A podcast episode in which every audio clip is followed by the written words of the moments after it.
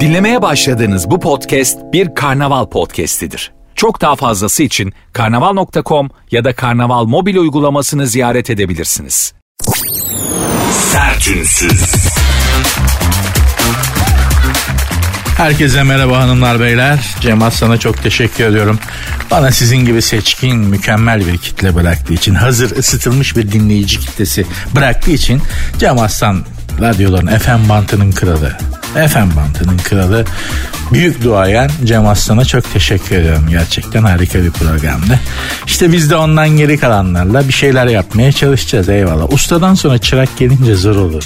Yani sizin için de zor. Şimdi Cem Aslan gibi ustayı dinlemişsin. Hemen onun arkasından böyle hani çırak kıvamında bir adamla nereye kadar gidebilirsin? Saat 10'a kadar benle idare edeceksin işte. Benden de iyisi yok bu saatte. Çok özür dilerim de yani. Hani FM bantını bir gez dolaş istiyorsan yani yok muhabbet arıyorsan da müzik arıyorsan envai çeşit eyvallah ama FM bantında da kalite çok düştü. Be. Gerçekten nerede o 30 sene önceki FM bantı? Karnaval gibiydi, festival gibiydi. Kimler kimler vardı. Şimdi yok abi bir iki yani. Üç hani dört zor. Ama olsun elimizden geleni yapacağız. Bu da böyle bir dönem. Zaten bütün dünyada büyük bir kalite erozyonu yaşanıyor biliyorsunuz. Yani her anlamda, her bahiste, her durumda, her meslek kolunda çok ciddi bir kalite erozyonu var ve bir türlü buna dü- dünya engel olamıyor. Yani bu sadece bizde böyle değil. Bizde çok bariz. Bizde çok bariz. Hizmet kalitesinde, ürün kalitesinde her şeyde bir kalite düşüşü olduğu tartışılmaz ama Fransa'da da böyle. İtalyanlar da bundan şikayet ediyor. Vay, nerede eski Roma falan. O da o. Dondurma böyle değildi abi. Dondurmalar falan bozuldu diyorlar Roma'da yani. Diyeceğim topluca bütün gezegen olarak bir kalite düşüşü yaşıyoruz. Allah sonumuzu hayretsin. Olabildiğince işlerimizi iyi yapmaya çalışmakta fayda var. Pazara gidiyorum ya elmalar yamuk yamuk çürük çürük mandalina desen büyümemiş çilekler her şey yani sebzeler de kendini bozdu. Hani sadece insanlarda ve hizmet kalitesinde yok. Sen, ya dikkat edin pazarda domatesler, domatesler güdük güdük böyle bir sivri biberler. Ya abi beni yeme ben daha olmadım der gibi bakıyor yani. Her şeyde bir acayiplik var. Tuhaf bir dönemden geçiyoruz. İnşallah kurtarırız. İnşallah sıyırırız. Merak etmeyin saat 10'a kadar bendesiniz. Ve en çok ihtiyacınız olan şeyin ne olduğunu biliyorum. Sevgi, şefkat ve muhabbet. Onların hepsini ben size uygulayacağım. Hiç merak etmeyin. Bendesiniz, bendensiniz. Kiminiz kimseniz varsa söyleyin. Saat 10'a kadar Nuri ile beraberim. Bana ilişmeyin. Çayınızı, çorbanızı kendiniz koyun. Size hizmet edemem. 10'a kadar beni bana bırakın deyin de boştan girelim, döşten çıkalım. Şöyle tatlı tatlı bir muhabbet edelim. Programın Instagram ve Twitter adresleri zaten aynı. Sert unsuz yazıp sonuna iki alt tere koyuyorsunuz. Sert unsuz yazıp sonuna iki alt tere koyuyorsunuz. Benim Instagram adresim de Nuri Ozgul 24. Az sonra Merve Bolur'un boşanma haberiyle flash flash flash devam edeceğiz. Sertünsüz. Arkadaşlar programı açarken sormayı unuttum özür dilerim. Bir konuda yardımınıza çok ihtiyacım var ya. Bana yardım ederseniz çok sevinirim. Programın Instagram ve Twitter adreslerine yazmanız gerekiyor. Bir şey bir konuda bir baykuşa isim koymamız gerekti arkadaşlar. Bir baykuşumuz var. Ona isim koymamız lazım. Dün sabah balkona çıktım böyle bir hmm, kahve kupası, kahve çay kahve içtiğimiz o kupalar var ya. Onlar kadar o büyüklükte bir saksı var balkonda. Bir sürü saksı var. İşte onlardan biri içi boş. Göz ucuyla böyle onun içinde bir şey olduğunu fark ettim ama o boştu yani biliyordum. Bunun içine ne koymuşum ben böyle gri bir şey var dedim. Bir baykuşmuş o. O kahve kupasına, çay kupasına sığabilecek küçüklükte bir baykuş türü varmış. Sonra araştırdım neyse. Kafayı bir çevirdi. Arkası baykuşlar 180 derece kafalarını döndürebiliyorlar biliyorsunuz. Arkası bana dönükmüş. Ya bu nedir ya Aa, falan derken kafayı bir çevir ben diye balkonda 4 metre geriye fırlayarak korkudan avuç içime sığacak kadar ufak bir kerata. Bu baykuş böyle bir türmüş. Büyümezmiş kendisi. Serçenin irisini düşünün böyle bu. Lan baykuş çok da tatlı bir şey. Sen ne alıyorsun burada? Nereden geldin falan filan. Muhabbet açmaya çalıştım. Kaçmadı da gitmedi de. İhale bana kaldı. Hala balkonda takılıyor baba. Geceleri kayboluyor sadece. Avlanmaya gidiyormuş. Geceleri avlanır ya. Diyeceğim arkadaşlar bir de baykuşum oldu. Abi besleme falan dediler. Beslemeden duramam kardeşim kusura bakmayın. Vahşi hayvandır al- alışsın ne yapayım. Allah göndermiş balkona kondurmuş. Onu benim içime el vermez. Robin için aldığım işte kasaptan aldığım kırpıntı et parçalarından falan koyuyorum saksının kenarına. Yiyor baba belli. Kız mı erkek mi bilmiyorum ama ona artık bir isim koyma zamanı geldi. Çünkü belli ki o da bizim balkonun müşterisi olacak. An itibariyle sevgili arkadaşlar e, 14 tane tavuk, bir horoz, bir ördek, bir kedi, bir köpek ve ben bir insan şeklinde. Benim yaşadığım alanın içtima şeyi budur. Bir insan, 14 tavuk, bir horoz, tekrar söylüyorum, bir ördek, bir kedi, bir köpek, bir de baykuş eklendi. Baykuşa da bir isim vermek lazım. Tavukların da isimleri var. Horozun da ismi var. Ördeğin de ismi var. Ördeğin ismi Abidin. Ben koymadım. Yeğenim koydu. Beyaz erkek. Ee, köpeğimin ismi Robin. Kedimin ismi Duman. Baykuş'a bir isim lazım. Çok düşündüm bulamadım. Bana yazarsanız sevinirim ya. Abi besleme abi uğursuzluktur diyenler oldu. Hiç inanmıyorum. Baykuş'a bayılırım ben. Harika bir kuştur. Fazla samimi olmuyoruz. Yani kendisine dokunmuyorum. O da çok sokulgan bir kuş değil. Alışacağız zamanla ama hani müdahale etmiyoruz kendisine. Uğursuz muğursuz hiç inanmam öyle şeylere. Baykuş da papağandır aslında biliyorsunuz yani. Aynı tür, aynı aileden. Papağan uğursuz mu? E değil. Neyse efendim dolayısıyla bana bir konuda yardımcı olun. Baykuş. Bir baykuşa isim, bir baykuş isim bekliyor arkadaşlar. Bir baykuş sizin ona bir isim vermenizi bekliyor. Bana yazarsanız sevinirim. Bugüne kadar ben artık e, envai çeşit hayvan baktım. Yaşadığım bölge müsait bahçe içerisinde. Hani atmaca, kirpi, Ha, o yaralıydı bunlar. Atmaca, kirpi, vaşak yavrusu. Ee, baktım vahşi hayvanlar arasında.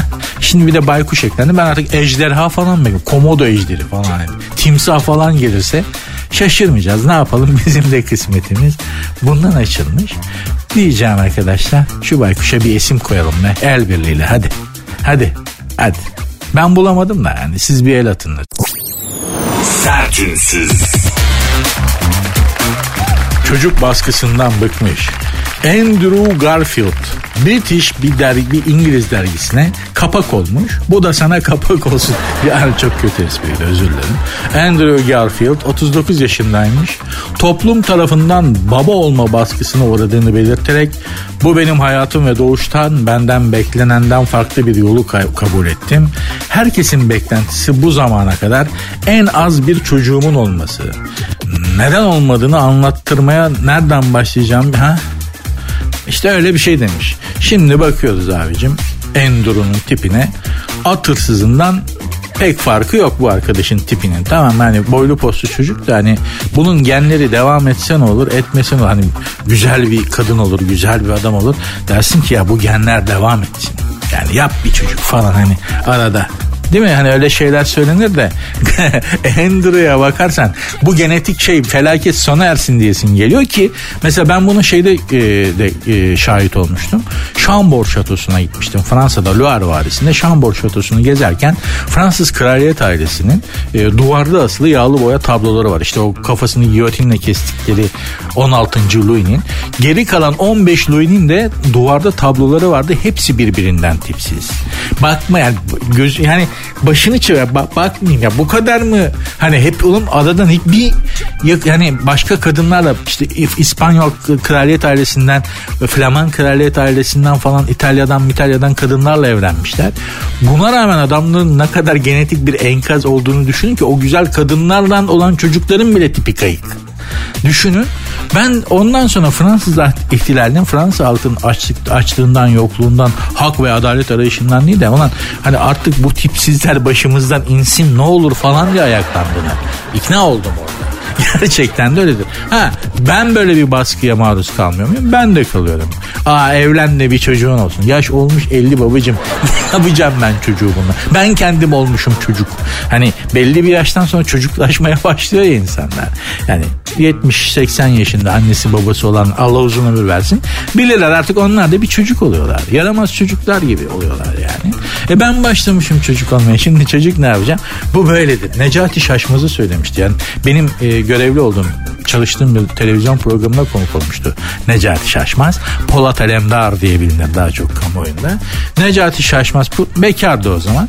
Program bitti. İşte dinleyiciyle fotoğraf çektirirken kadının biri şey dedi ya Necati Şaşmaz. Din, yani seyirci, stüdyo seyircisi kadınlardan biri Necati Şaşmaz'a ay evlenin de yeğen sevelim Necati Bey dedi. Necati Şaşmaz da kibar anla. İnşallah kısmet deyip geçti. Hani bu derecede artık anlatabiliyor muyum? Dolayısıyla da Enduro'ya bakıyoruz arkadaşlar. Enduro çocuk yapmasa da olur bu tiple. Onu söylemeye çalışıyorum. Ki tekrar başa döneyim.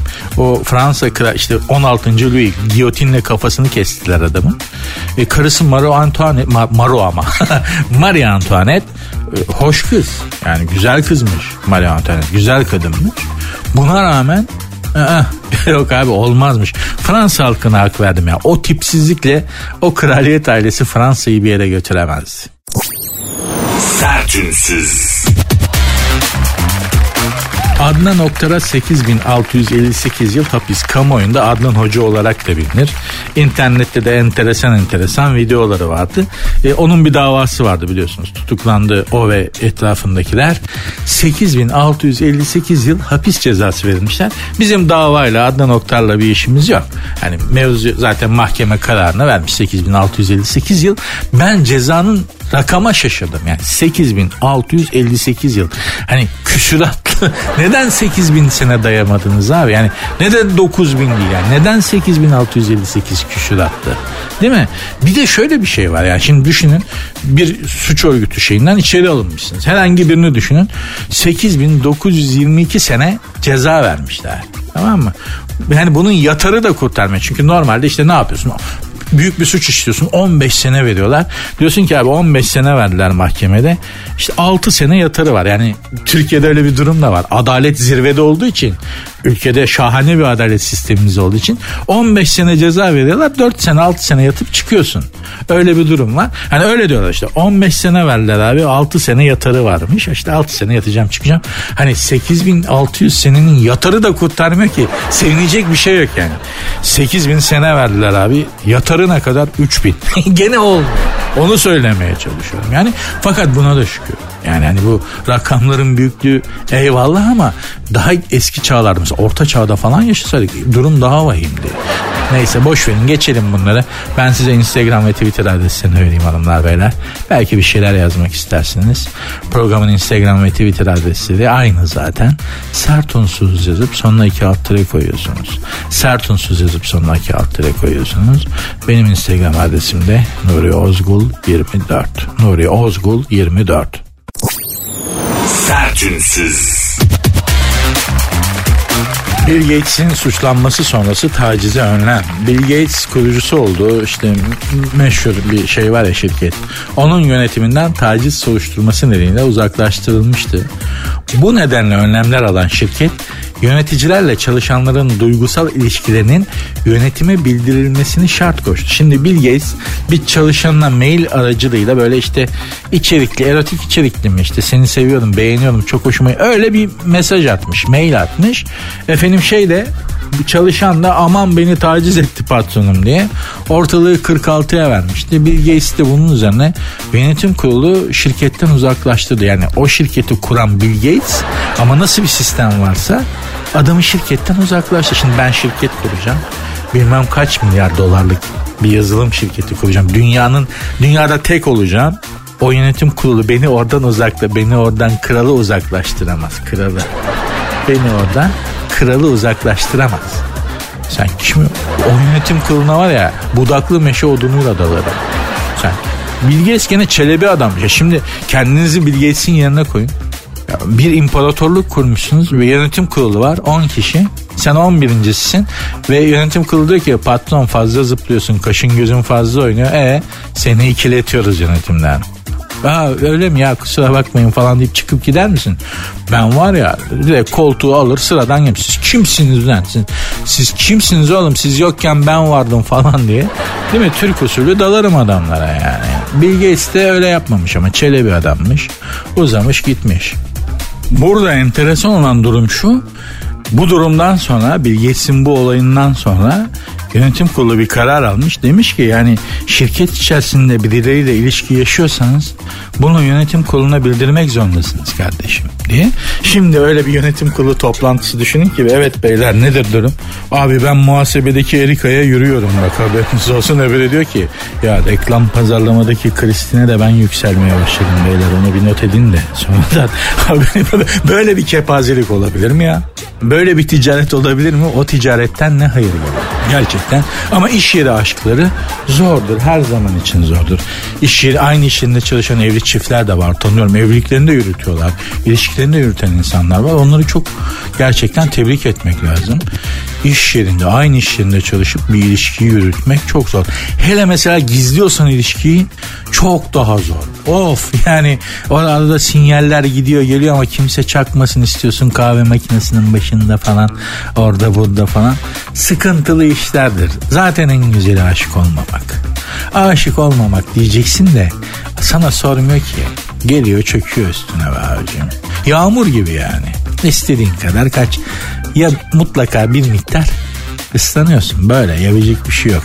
Yönetim kurulu toplantısında da beyler şirkette hakimi yürüyorsanız teker teker söyleyin sonra sürpriz olmasın. Bak Bill başına gelen sizin de başınıza gelir. Hepinizi ikiletiriz buradan falan diye.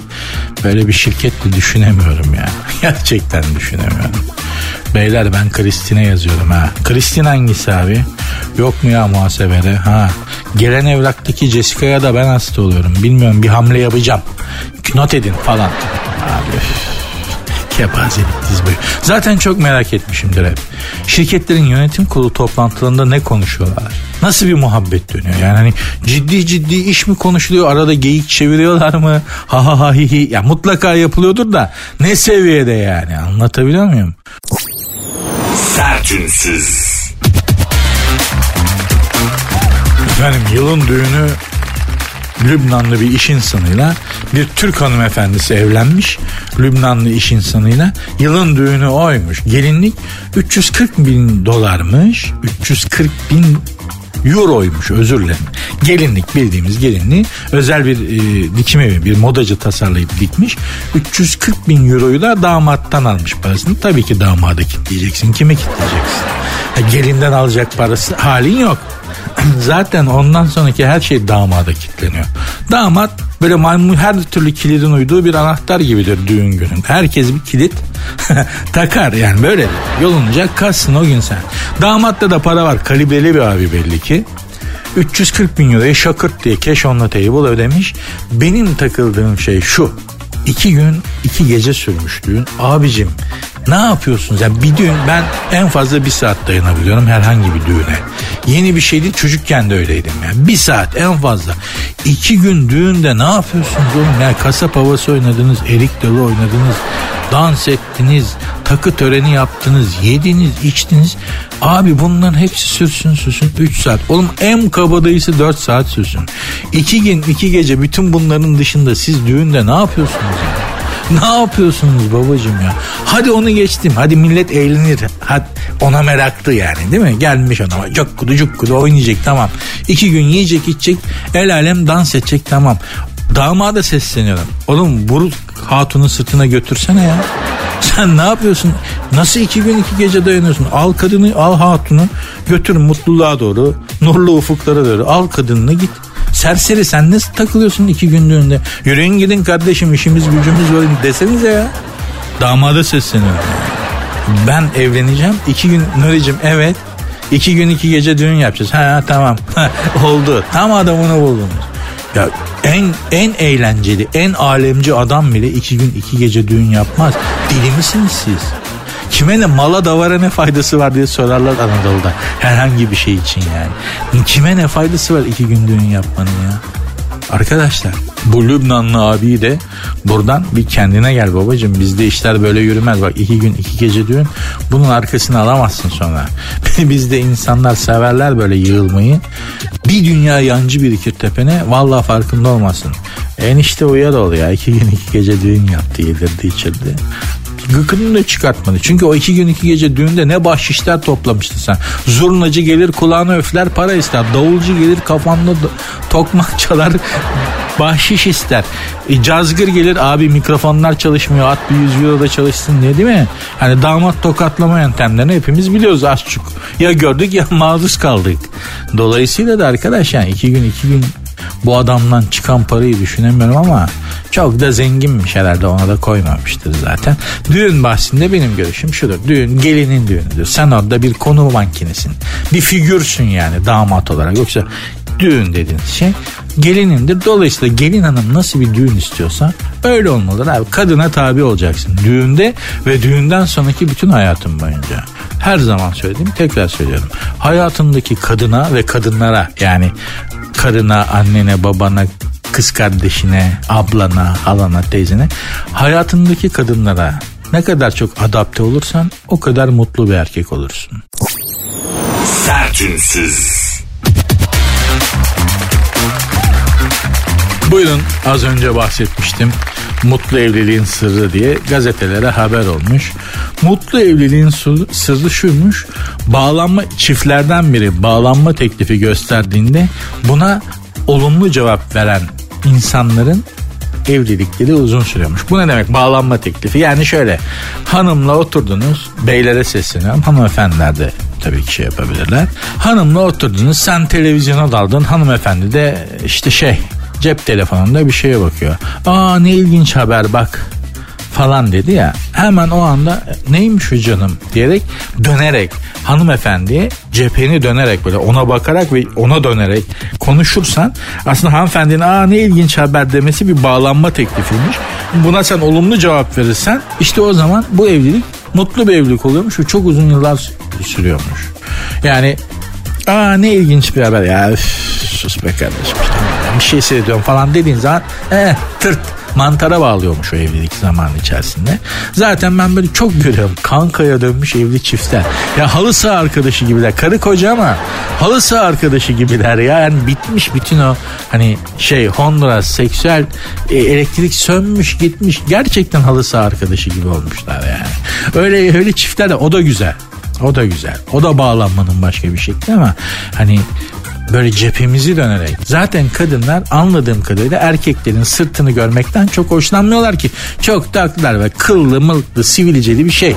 Pek çok erkeğin Niye görsün kadın? Değil mi hani? Arkanı dönme o yüzden gıcık oluyor olabilir. Ben de ben bile yani kendi sırtıma ben tahammül edemiyorum. Hanım nasıl tahammül etsin? Değil mi? Yanlışsam yanlışsın deyin. Dolayısıyla da beyler birinci şey şu. Hanımlarla göz teması kuruyoruz ve cephemizi dönerek konuşuyoruz. Bakar mısın canım böyle başını çevirmeden efendim bile desen başını çevirmeden döneceksin.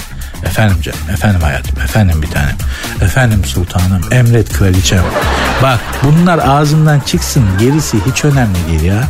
Kralsın ya bu dünyada cenneti yaşayacaksın abi. Şu kardeşine inan ya. Ben sana kötü bir şey yanlış bir şey tavsiye etmem abi. Biraz esnafa bağladım farkındayım ama. Gerçekten öyle yani. Hanım seslendi. Rüknettin adın Rüknet bilmiyorum şimdi aklıma nedense Rüknettin ismi geldi. Rüknettin sence efendim değil babacığım değil abicim yanlışsın kardeşim sevgili dostum efendim hayatım efendim kraliçem söyle sultanım emret bir tane Bununla gittiğin zaman artık senin bu hayatta sırtının yere gelmesine imkan yok ya. Ondan sonra hanımefendi zaten söyleyeceğini söylemekten vazgeçecek.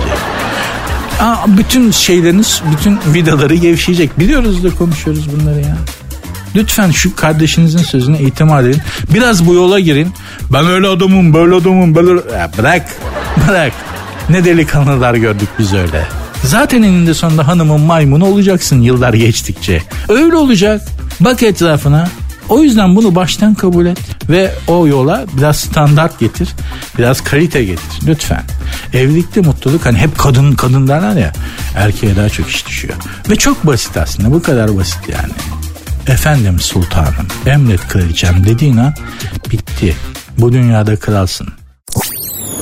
Sertünsüz. Cehenneme girsinler demiş. Haşa huzurdan kim demiş? Kadın İETT şoförü yolcuyla tartışmış. Nerede? İETT dediğine göre tabii ki İstanbul'da. Bir kadın İETT şoförü e, şirin evlerden geçer mi diye soran bir yolcuyla tartışmaya başlamış ki bu aslında İETT şoförlerinin haklı olduğu bir konu. Çünkü bu adamlar dolmuş şoförü değil. Ve günde emin olun yüzlerce insan tuhaf tuhaf böyle oradan geçer mi buradan geçer mi? Ya adam bir gerçekten bir süre sonra tırlatıyorsun.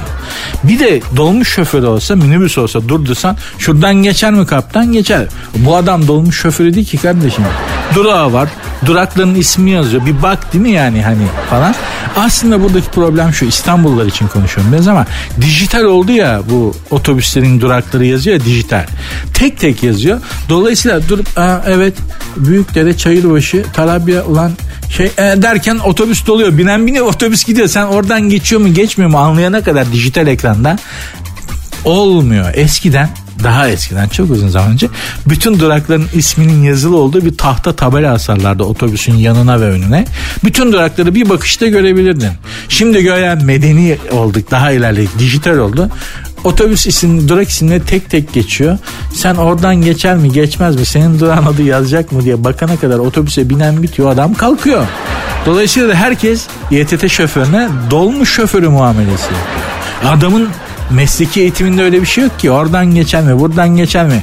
Şuraya gidecektim de oradan adam bile talep ediyor. Gel burada inersin. Oo, bu konuda biraz İETT şoförlerine hak veriyorum ama hanımefendi tam 46'ya bağlamış. Yolcuyla tartışmaya başlamış. Cehennemin dibine gidin. Ben devlet memuruyum öyleyim böyleyim ben size amme hizmetimi yapıyorum demiş ki evet amme hizmeti yapıyorsun aslında. İETT şoförü hanımefendiye sesin. Evet amme hizmeti yapıyorsun. Her şeyi bir yana bırak. Haklı bile olsan, haklı bile olsanız ki bu durumda hanımefendi haklı. Oradan geçen mi, buradan geçen mi, oradan geçen mi? Bu, bu sorulara cevap vermek zorunda değil İETT şoförleri. Çok haklı ama vatandaşa saygılı olmak zorundasın. Neden? Bir bakalım neden?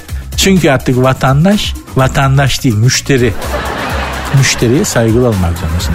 Ben artık belediyenin bir yolcusu değilim, vatandaşı değilim. Ben artık belediyenin müşterisiyim. Bir şey söyleyeyim, devletin de müşterisiyim. Hani gelen gelen elektrik, doğalgaz, size verilen hizmetin bedellerine bakın artık vatandaş değiliz, artık müşteriyiz. Bize bayıla bayıla kaliteli hizmet etmek ve güzel yüz göstermek zorundalar.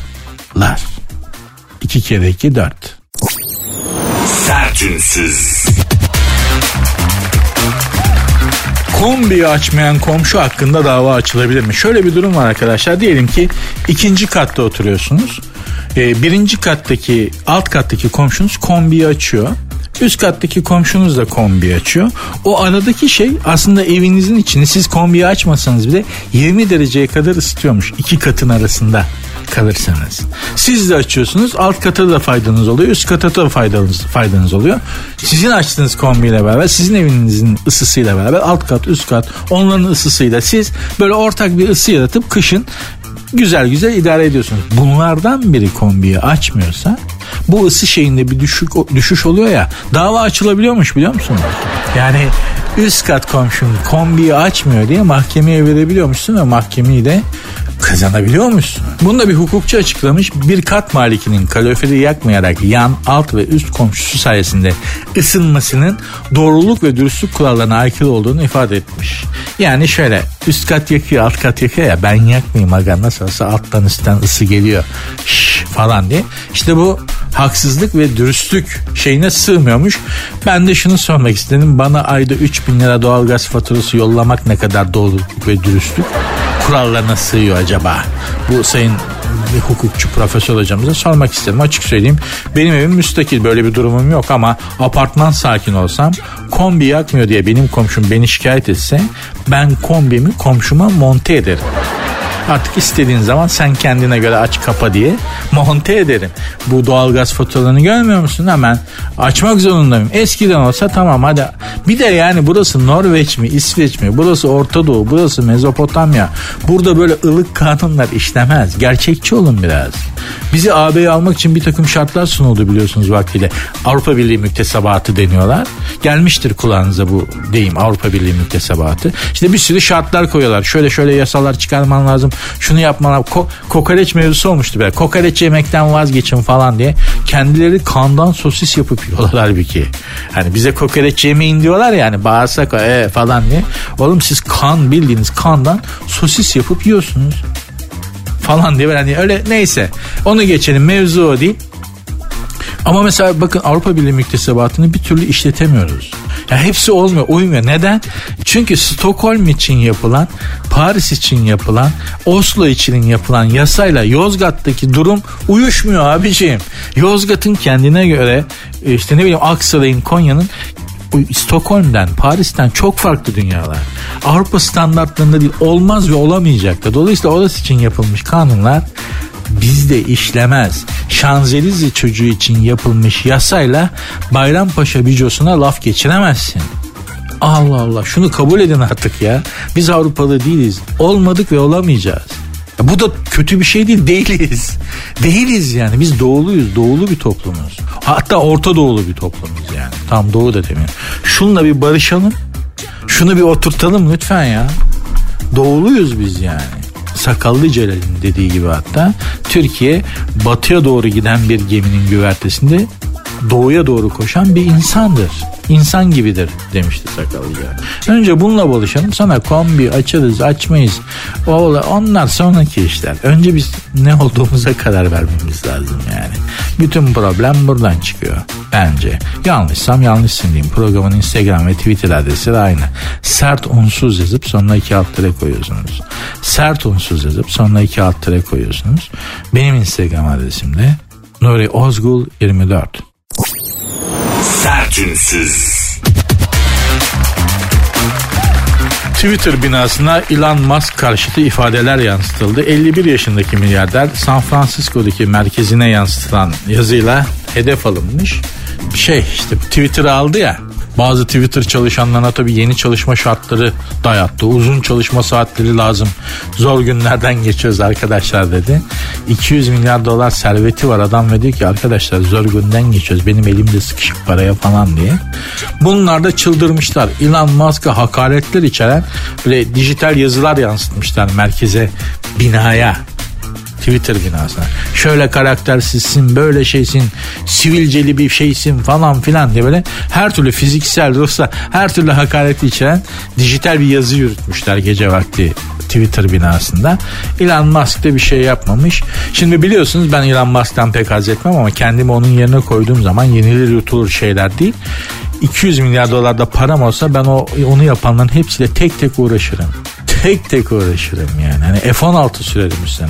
Ya Elon, Elon Musk'ın da F-16'sı F-16 satılan bir şey değil ama mesela 200 milyar dolar param olsa ki onunki daha fazla bir F-16 almak isterim mesela. Kim satıyor bunu? Joe Biden değil mi? Amerika Birleşik Devletleri Başkanı aradım. Baba kaça bırakıyorsun şimdi sen bu F-16'yı en son? Abi alıcıyız bize esnaf ağzı yapma. Bak silahları falan sök. Çok dedim bir kere. Silah sistemini sök. Bir kere benim silahla milahla işim. İşe gidip gelirken kullanacağım. F-16 ya. İşe gidip gelirken kullanacağım ama silah sistemlerini sök. Yani ses sistemi tak. Aciko. Aciko tape böyle sabbaha fırlat. Ups, ups. Çünkü altına mor ışık döşeyelim abi. Türk tarzı, İç Anadolu tarzı modifiye. F-16'nın altına mor ışık gece yakacağım. Uçan böyle bir pavyon gibi gezmek istiyorum ben havada. Düşün ya F-16'ya binmişsin. Değil mi? Bulutların arasında Müslüm Gürses açmışsın son ses. Hasret rüzgarları çok erken esti. Savrulduk sevgilim dertlerden yana diye. Fiti fiti havada geziyorsun. Sevdiğin kızın evin üstünden geçiyorsun. F-16 ile. Çünkü normal şartlar altında şunu yaparsın. Hani arabayı kızın evinin önüne çekersin. Kapıyı açarsın. Açarsın işte Müslüm Gürses'i falan. Arabesk yaparsın kızı hani bildiğimiz varoş yöntemden bahsediyorum. E şimdi F-16 varken bunu yapacak halin yok. F-16 ile kızın evinden zaten iki kere geç kızın çatısının üstünden kızı sana verirler. Yani kurtula vecihi tarzı. Hani vecihi geliyor ya Şener Şen. O tarz. Hemen verir aman bu manyak evi başımıza yıkacak diye. Bakın bunlar olmaz demeyin. Bir F-16 satın alma yani F-16 satın alınabilecek bir şey değil ya tek tek bireyler tarafından. Eğer öyle bir şey mümkün olsa bunun, bu dediklerimin hepsi olur. Bu dediklerimin hepsi olur. Yani düşünün tank satın alabiliyorsun mesela. Yani silahları sökülmüş bir tankı satın alabildiğini düşün. Sonra da İstanbul yaşadığınız şehrin yollarını düşünün. Neler olur o tankla? Kimler biner? O tank ne şekilleri, ne modifiyeler? Değil mi? Dolayısıyla zengin olsam ama bir F-16 almak isterim. İkna da ederim zannediyorum. Çünkü bu Amerikalılar e, paraya bakarlar. Para ver Amerika'yı bile satın alırsın yani. Para ver hani ücret biraz kalındır ama Joe Biden akşam servisi bile yapar masana çay servisi falan filan keyifli bir iki saat olduğunu umut ediyorum arkadaşlar. Sizi biraz kendi gerçekliğinizden kopartabildiysem ne mutlu bana. Senin gerçekliğinden ne haber diyeceksin. Vallahi şu anda benim hayatıma tek heyecan katan şey açık söyleyeyim balkona gelen baykuş. Programın başında bahsettim. Takılıyor baba yerleşti. Familyayı da çağıracak. Şimdi öyledir ya önce kendi gider sonra hanımla çocukları aldırır. Bu zannediyorum önce kendi geldi keşif yaptı. Baktı falan hani yeme içme veriyor adam kovmadı bizi. Hanımı çocuğu da alır diye düşünüyorum. Ya da rahat bir yer buldum artık evleneyim hani. Bir hanım bulayım da şurada bir yuva kurayım diyecektir. Ve bu işte yani benim hani kendi gerçekliğim benim. Şimdi eve gidip et vereceğiz yavruya. Kırpıntı et baykuş. Bu yani başka da bir numara yok bizde. Ne yapalım? Her zaman yağlı börek olmuyor. Olsun. Güzel olacaktır her şey inşallah. Ve inşallah öyle de olur. Lütfen kendinize iyi bakın, iyi davranın. Kimsenin size kötü davranmasına müsaade etmeyin. Siz de lütfen hiç kimseye kötü davranmayın da güzel güzel anlaşalım. Programın Instagram ve Twitter adresleri zaten aynı. Belki bana bir şeyler yazmak istersiniz. Çok öyle huylarınız yok ama abi program güzel oldu. Nuri'cim program berbat. Hani her şeyi yazabilirsiniz. Geyik açabilirsiniz. Abi bugün patronla hiç sorma ya falan. Her şey başımızın üstünde. Yeriniz var. Programın Instagram ve Twitter adresleri zaten aynı. Sert unsuz yazıp sonuna iki alt tire koyuyorsunuz. Benim Instagram adresim de Nuri Ozgul 24. Görüşmek üzere. Dinlemiş olduğunuz bu podcast bir karnaval podcastidir. Çok daha fazlası için karnaval.com ya da karnaval mobil uygulamasını ziyaret edebilirsiniz.